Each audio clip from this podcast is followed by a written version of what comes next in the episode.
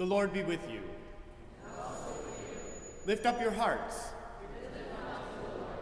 Indeed, we gather here in the nave of Marsh Chapel, 735 Commonwealth Avenue, across the airwaves of WBUR 90.9 FM, and via internet signals at WBUR.org, with hearts and voices uplifted in the praise of God. This week, we continue our National Summer Preacher Series, focusing around the theme of Darwin in faith, in this year of the bicentennial of Darwin's birth and the sesquicentennial of the publication of his landmark On the Origin of Species. We welcome to the pulpit today the Reverend Dr. Charles Yoost, Senior Minister of the Church of the Savior United Methodist Church in Cleveland Heights, Ohio. Furthermore, Mr. Justin Blackwell leads the Marsh Chapel Choir in music bringing out the theme of creation, especially selections from Franz Joseph Haydn's oratorio, The Creation. Dean Hill sends his regards as he is away in these weeks preaching the gospel in the voice of Marsh Chapel across the country. As you are so moved, we would invite your participation in our life together by presence, response, support, and ministry among us. Let us stand as we are able in the praise of God.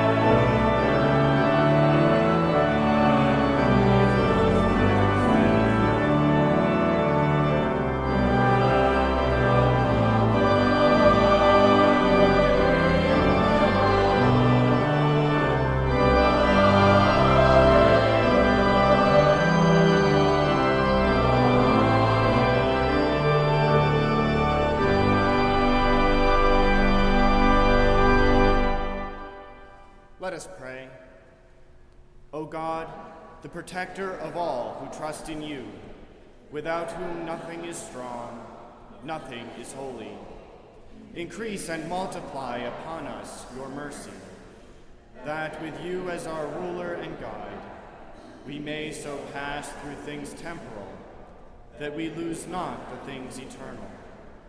Through Jesus Christ our Lord, who lives and reigns with you and the Holy Spirit, one God, forever and ever. Amen. Please be seated for a time of silent confession during the singing of the Kyrie.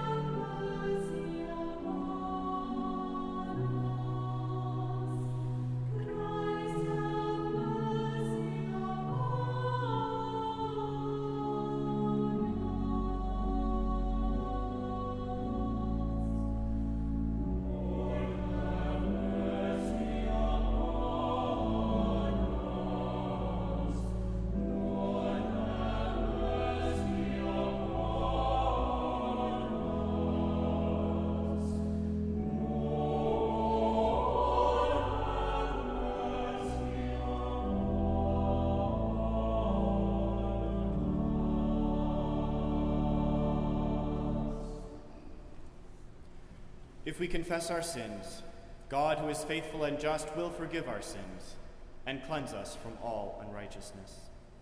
Thanks be to God. A lesson from the Acts of the Apostles, chapter 17, verses 21 through 31, as presented by Eugene Peterson in the message. Now, downtown Athens was a great place for gossip. There were always people hanging around, natives and tourists alike waiting for the latest tidbit on most anything. So Paul took his stand in the open space at the Areopagus and laid it out for them. It is plain to see that you Athenians take your religion seriously. When I arrived here the other day, I was fascinated with all the shrines I came across. And then I found one inscribed To the God nobody knows. I'm here to introduce you to this God so you can worship intelligently, know who you're dealing with, the God who made the world and everything in it, this master of sky and land, doesn't live in custom made shrines or need the human race to run errands for him as if he couldn't take care of himself. He makes the creatures, the creatures don't make him. Starting from scratch, he made the entire human race and made the earth hospitable, with plenty of time and space for living so we could seek after God and not just grope around in the dark, but actually find him.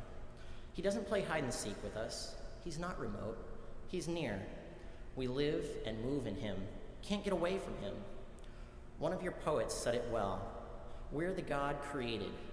Well, if we are the God created, it doesn't make sense for us to think that we could hire a sculptor to chisel a God out of stone for us, does it? God overlooks it as long as you don't know any better. But that time has passed.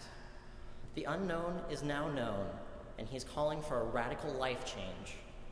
He has set a day when the entire human race will be judged and everything set right. And he has already appointed the judge, confirming him before everyone by raising him from the dead. The word of the Lord. Thanks be to God.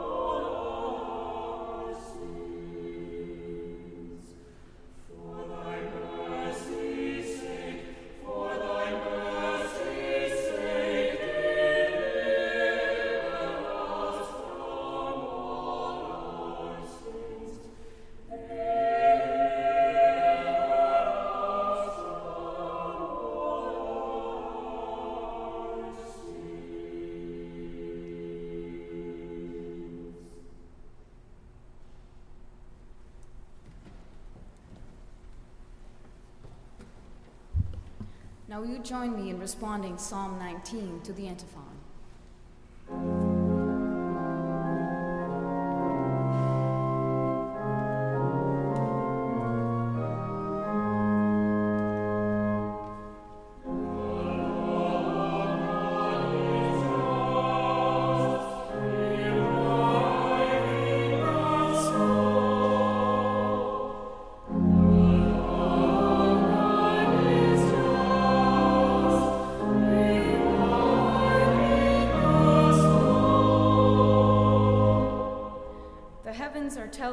The glory of God, and the firmament proclaims his handiwork.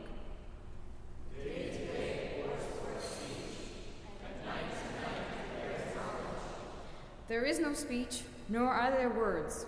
Their voice is not heard.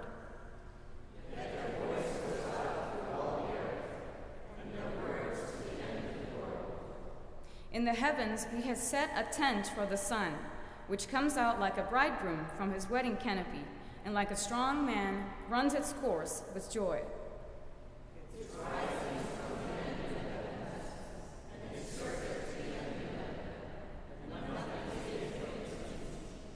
The law of the Lord is perfect, reviving the soul. The decrees of the Lord are sure, making wise the simple. The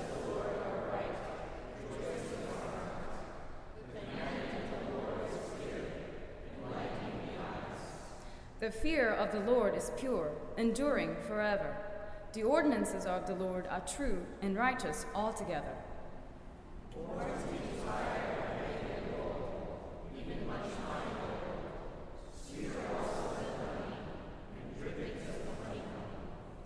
Moreover, by them is your servant warned. In keeping them, there is great reward. from hidden faults. Keep back your servant also from the insolent. Do not let them have dominion over me. Then I shall be blameless and innocent of great transgression. Let the words of my mouth and the meditation of my heart be acceptable to you, O Lord, my rock and my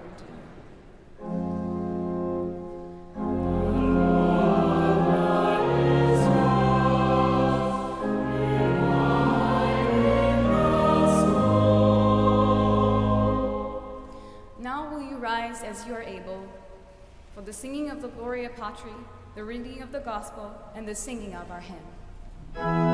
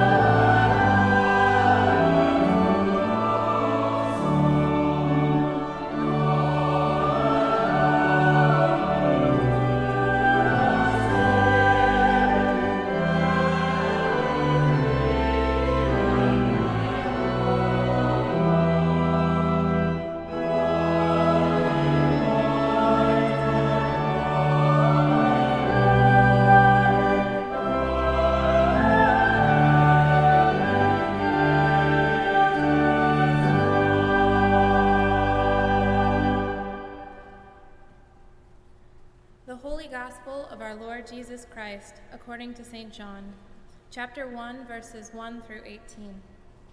Glory to you, O Lord. In the beginning was the Word, and the Word was with God, and the Word was God. He was in the beginning with God. All things came into being through him, and without him not one thing came into being. What has come into being in him was life and the life was the light of all people. The light shines in the darkness, and the darkness did not overcome it. There was a man sent from God whose name was John. He came as a witness to testify to the light, so that all might believe through him. He himself was not the light, but he came to testify to the light. The true light, which enlightens everyone, was coming into the world. He was in the world, and the world came into being through him. Yet the world did not know him. He came to what was his own, and his own people did not accept him. But to all who received him, who believed in his name, he gave power to become children of God, who were born not of blood, or of the will of the flesh, or of the will of man, but of God. And the Word became flesh and lived among us, and we have seen his glory, the glory as of a Father's only Son, full of grace and truth. John testified to him and cries out, This was he of whom I said, He who comes after me ranks ahead of me, because he was before me.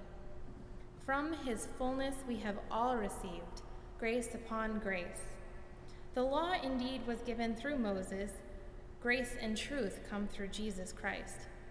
No one has ever seen God.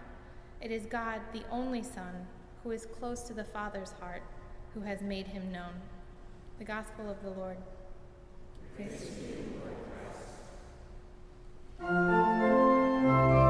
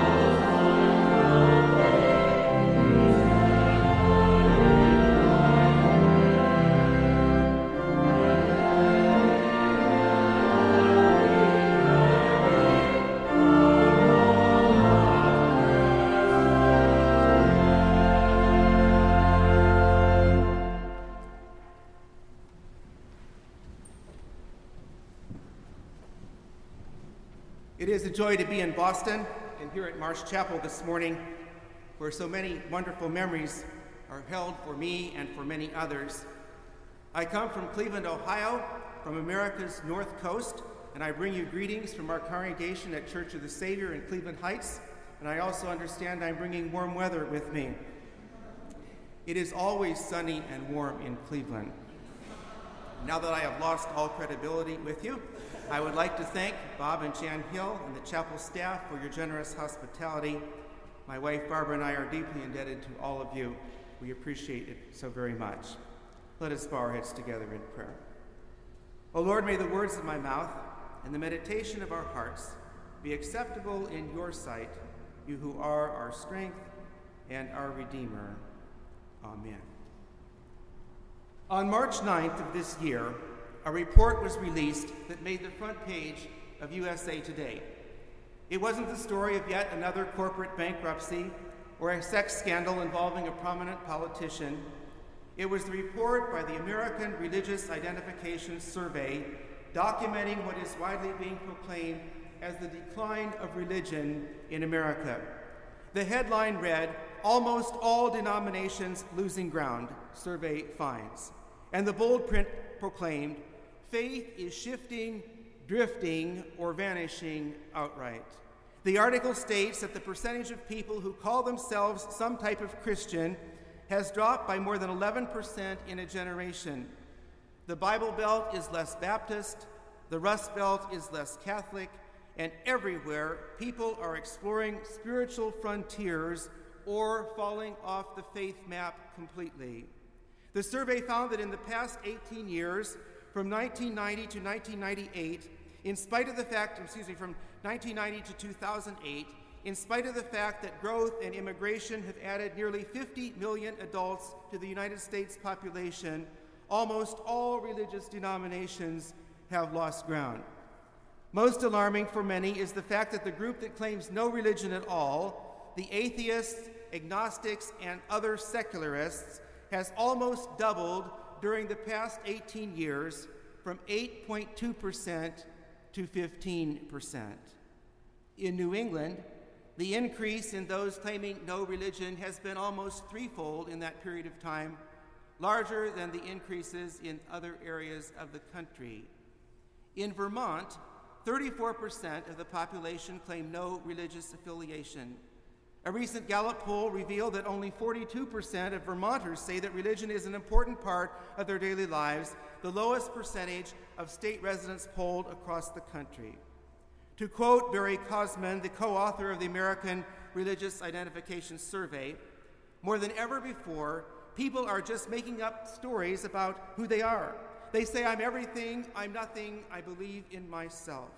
So many religions, so many Americans claim no religion at all that this category now outranks every other United States religious group except Catholics and Baptists. The report concludes that in a nation that has long been mostly Christian, the challenge to Christianity does not come from other religions, but from a re- rejection of all forms of organized religion. When the phone rang on a cold, snowy day in February, it was Bob Hill calling from Boston. Would I be willing to come to Marsh Chapel and preach at my alma mater this summer? He asked. What an honor to preach in the place where, as a seminary student, I heard William Sloane Coffin, Wolfhart Pannenberg, Garrett Wilmore, Harold Beck, Richard Nesmith, Walter Muelder, to name a few. What a thrill to stand in the place where Martin Luther King Jr. once stood. And then Bob said that the topic was to be science and religion, Darwin and faith, and reality set in. What a challenge to speak about science and religion in a day when religion in general and the church in particular seems to be losing ground, a day when our culture is increasingly adopting a non theistic worldview. To be sure, religion is not going away. In fact, a follow up article in USA Today by Stephen Prothero, chair of the Department of Religion here at Boston University, notes that the United States today has more Christians than any other country in human history. But in the day to day scheme of things, what is the place of faith in the decision making process, not only of governments and corporations, but of individuals such as you and me? Aren't we all being affected by the growing secularism of our culture? There was a time when the village church with its spire pointing toward heaven, was the tallest building in town. It reminded all who passed by of the values that the people held and the focus of their faith. Nowadays, the tallest buildings in our cities and towns are the offices of large corporations, dwarfing the churches in size and prominence, and I suspect overshadowing their influence as well. Think about the fact that in Boston, the church spires are not the tallest buildings, but the insurance company buildings are the tallest. That's a sermon in itself.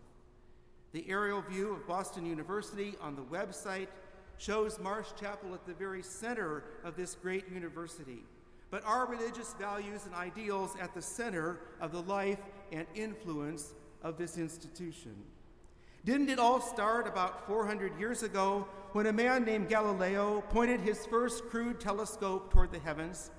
Yes, 2009 marks not only the 200th birthday of Charles Darwin, but it also marks the 400th anniversary of Galileo's recorded observations with a telescope. And when Galileo looked through that lens, he discovered what contradicted thousands of years of traditional belief. He found that the moon was neither smooth nor unchanging, and that the earth was not the center of everything. Many of Galileo's contemporaries fiercely rejected his findings. Some refused to look through the telescope for fear of what they would see.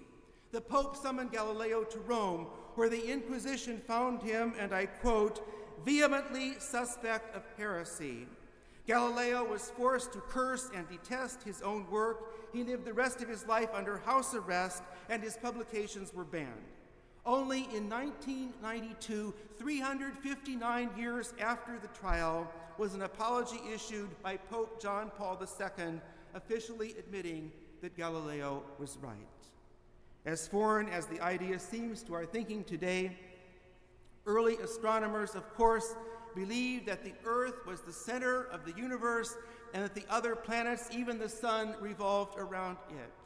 In the early 1500s, before Galileo's telescope, Copernicus, a Polish astronomer, had proposed the radical idea that the sun is the center around which the other planets rotate. He taught that the sun is the source and sustainer of life as we know it. The work of Copernicus marks the starting point of modern astronomy, the beginning of the scientific revolution. And this shift in focus, if you will, from the Earth to the Sun as the center of the solar system became known as the Copernican Revolution. When we are born, we see ourselves as the center of the universe. Everyone and everything exists in relation to us. Babies are very self centered little creatures.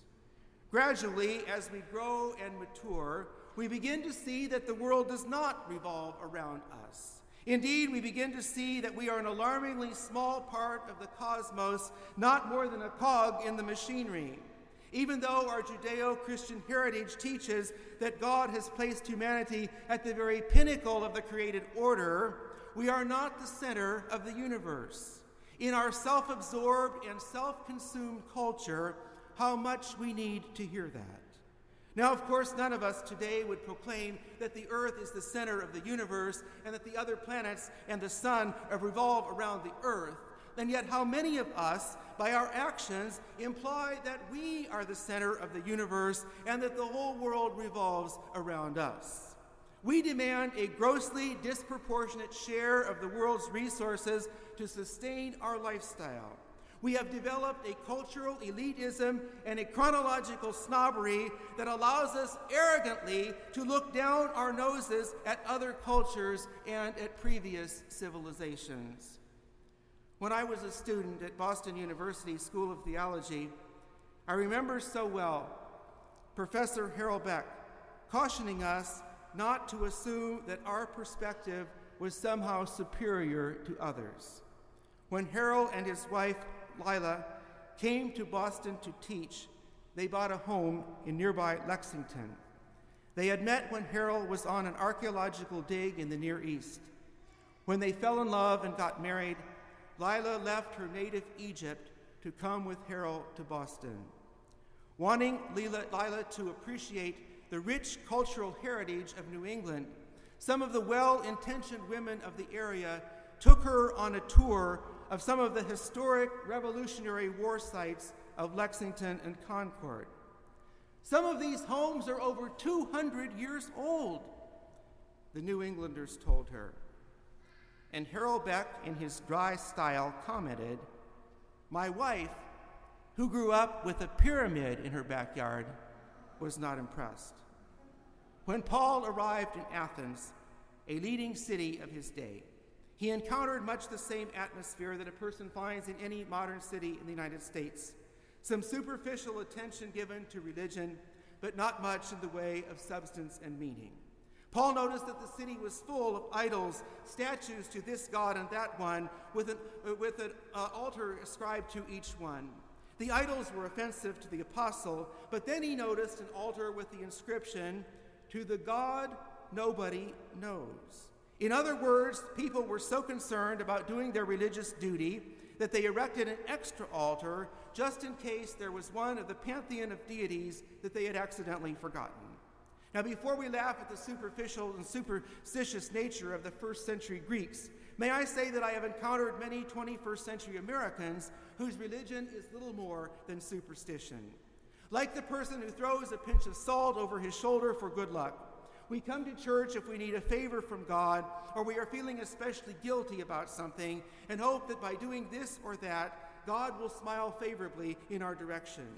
I can never quite understand the mentality of people who join a church or attend services or give a little money because, as they say, I want to have all my bases covered.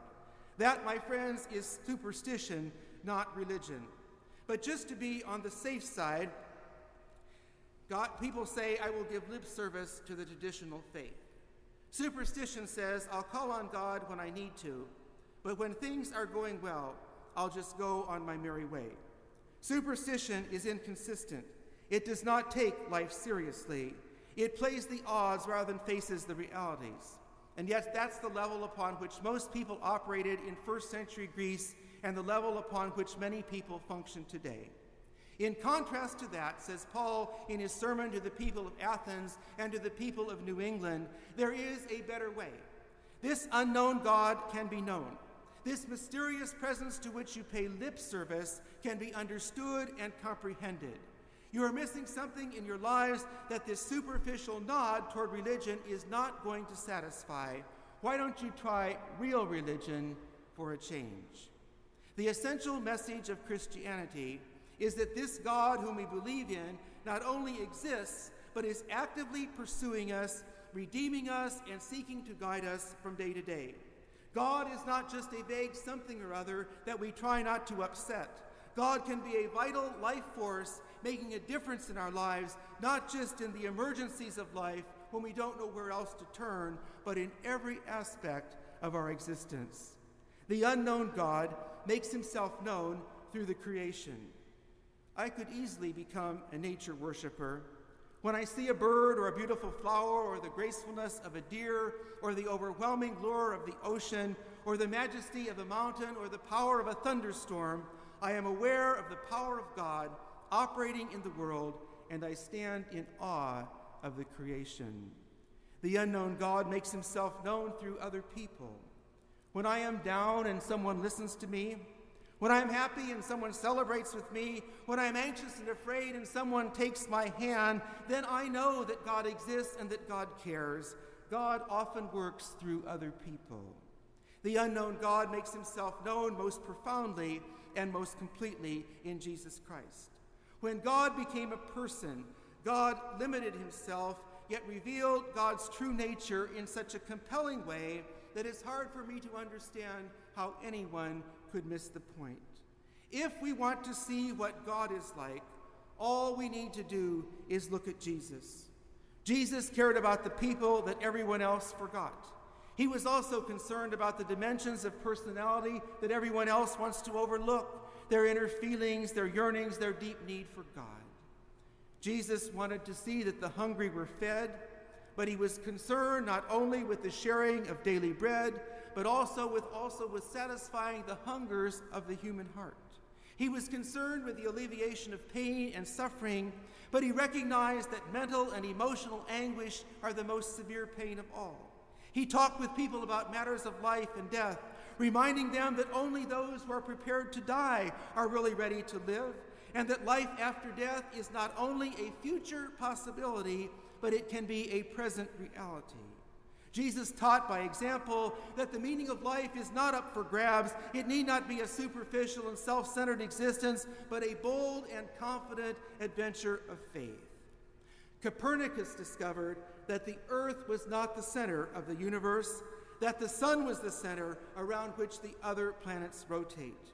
Christians believe that God can be known and that the sun is the center around which our lives should rotate. That is the S O N.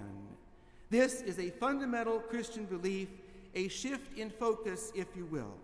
If we embrace that belief, It will cause a Copernican revolution in our lives where we will begin to see that I am not the center of the universe, nor does the world revolve around me. Instead, we have a new center, the bright light of the sun, S O N, to lead and guide us from day to day, as we are told in the prologue to John's Gospel. Yes, my friends, the unknown God can be known. My own journey of faith has convinced me of that. And yet, God remains beyond our total comprehension, more powerful than we can imagine. It was Pascal who said, A religion which does not affirm that God is hidden is not true. While the reality of the presence of God stands at the center of biblical faith, God's presence is always elusive. Truly, you are a God who hides yourself, Isaiah writes. The deity of the Hebrew and Christian scriptures always escapes human grasp and human manipulation. Several years ago, New Testament scholar J.B. Phillips wrote a book that became quite popular in religious circles entitled Your God is Too Small. In it, he addressed a number of issues that people have about Christianity and pointed out that oftentimes our concept of God is too narrow or too provincial to embrace the God of the universe that the psalmist writes about and that our choir is singing about. The God of the cosmos can embrace scientific discussion and the expansion of human knowledge. The God that we worship can embrace the ideas of Galileo, Copernicus, and Darwin, and the best minds of our postmodern world. Francis Collins, until last summer headed the National Genome Research Institute, said in an interview When I discover something about the human genome, I experience a sense of awe at the mystery of life and say to myself, wow, only God knew that before. Collins writes In my view, there is no conflict in being a rigorous scientist and a person who believes in a God who takes a personal interest in each of us. If you believe that science and faith are not compatible, then perhaps, my friends, your God is too small. In his book, A Mass for the Dead, William Gibson tells about his own struggle for faith. He says that one time after his mother died, he picked up her gold rimmed spectacles and her faded, dog eared prayer book. He sat in what was her favorite chair. He opened the book and tried to hear in those words what she must have heard. He placed the spectacles on his nose and tried to see what she must have seen in that book. He reached in desperation for the slender thread of her faith, once so alive, so real, so meaningful. William Gibson writes that he did not see what she had seen, nor did he hear what she had heard. Gibson tried to stoke the fire of his mother's faith but it never works that way. Every one of us must discover the faith and come to know God for ourselves. This morning, I stand before you to tell you about the God nobody knows, as Eugene Peterson translates it. The God who is bigger than all our concepts and theories and ideas. I submit that this God is knowable for I have seen evidence of God's power and God's handiwork, and so have you. I have seen God at work in the kind and loving acts of so many people, and so have you. I have seen God revealed most clearly through Jesus Christ. World famous missionary E. Stanley Jones, who taught a class of Boston seminarians, myself among them, was fond of saying, If God is like Jesus, he can have my life without question. Yes, God is like Jesus, and I hold him before you today. You are not the center of the universe. Our earth revolves around the sun, and God intends that your life revolve around the sun too. That's the S O N. If you have not already done so, it is my prayer that you will take that leap of faith and commit your life to the God who can be known and may each of us commit ourselves to follow where God leads. Let us pray. Almighty God, come into our hearts this day. Fill us with your presence and your power. In the name of Jesus Christ, our Lord, we pray.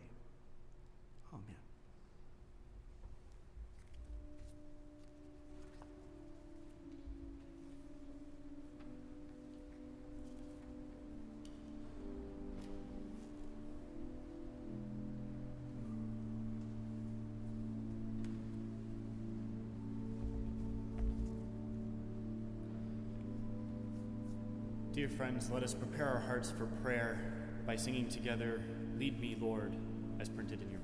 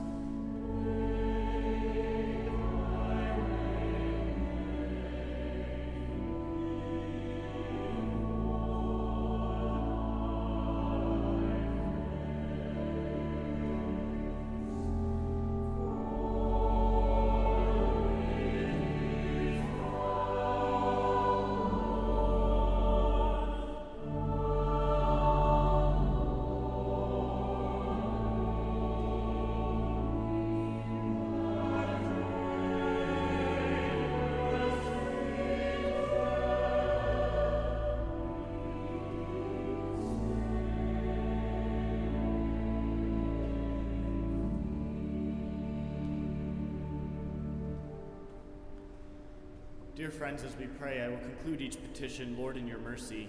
If you would please respond, hear our prayer. Together, let us pray for the people of this congregation, for our life together, and our ministry in the city of Boston. Lord, in your mercy, hear our prayer. Let us pray for those who suffer and those in trouble for those who are sick and in prison, and for those who have no one to pray for them. Lord, in your mercy. Let us pray for the concerns of this local community, for the incoming class of students here at Boston University, and for our recent graduates as they move on into their lives in the world. Lord, in your mercy. Let us pray for the world, its people, and its leaders, that we may walk together in a spirit of peace, and that our leaders may act with justice and with mercy. Lord, in your mercy, hear our prayer. Let us pray for the Church Universal, its leaders, its members, and its mission, that all may be one. Lord, in your mercy. And as our Savior Christ has taught us, we are bold to pray Our Father, who art in heaven, hallowed be thy name. Thy kingdom come, thy will be done, on earth as it is in heaven. Give us this day our daily bread. Forgive us our trespasses, as we forgive those who trespass against us Lead us not into temptation, but deliver us from evil. For thine is the kingdom, the power, and the glory, now and forever.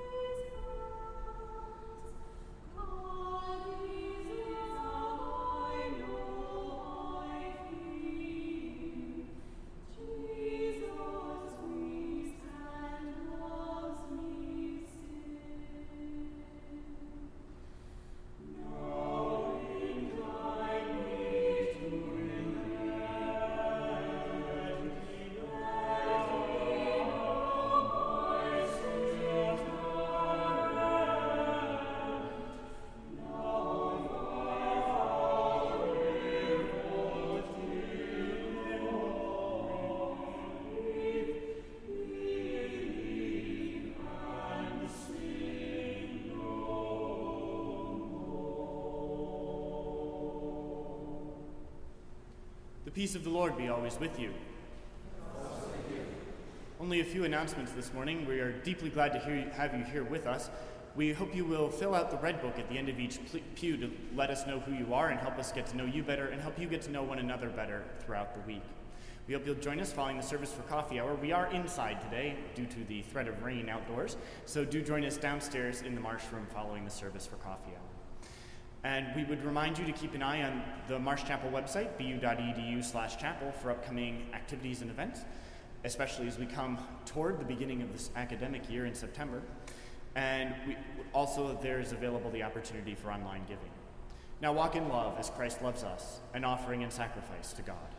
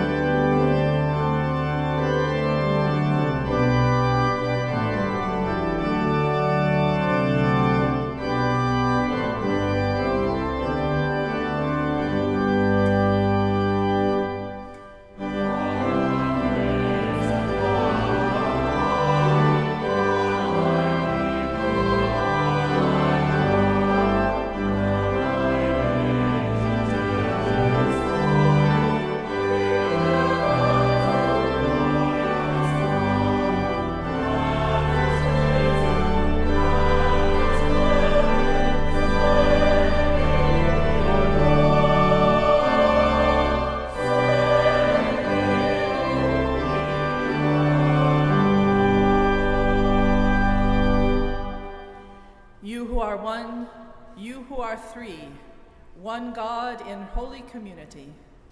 We who are made in your image offer up to your work of love and justice these our gifts of money, the symbol of our time, our life energy, our resources, and our commitment. Bless and multiply these gifts, we pray, that the giving may become receiving, and the receiving may become giving. In the name of Christ and in the power of the Holy Spirit. Amen.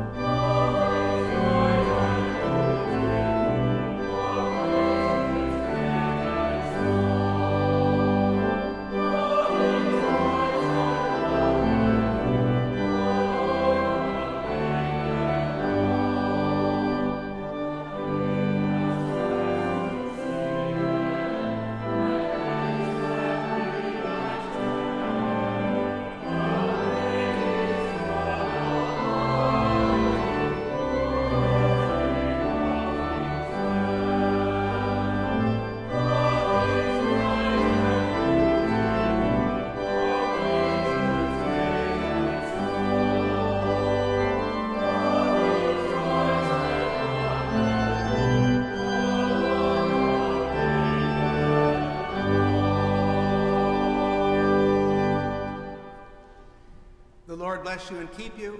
The Lord make his face to shine upon you and be gracious unto you. The Lord lift up the light of his countenance upon you and give you peace.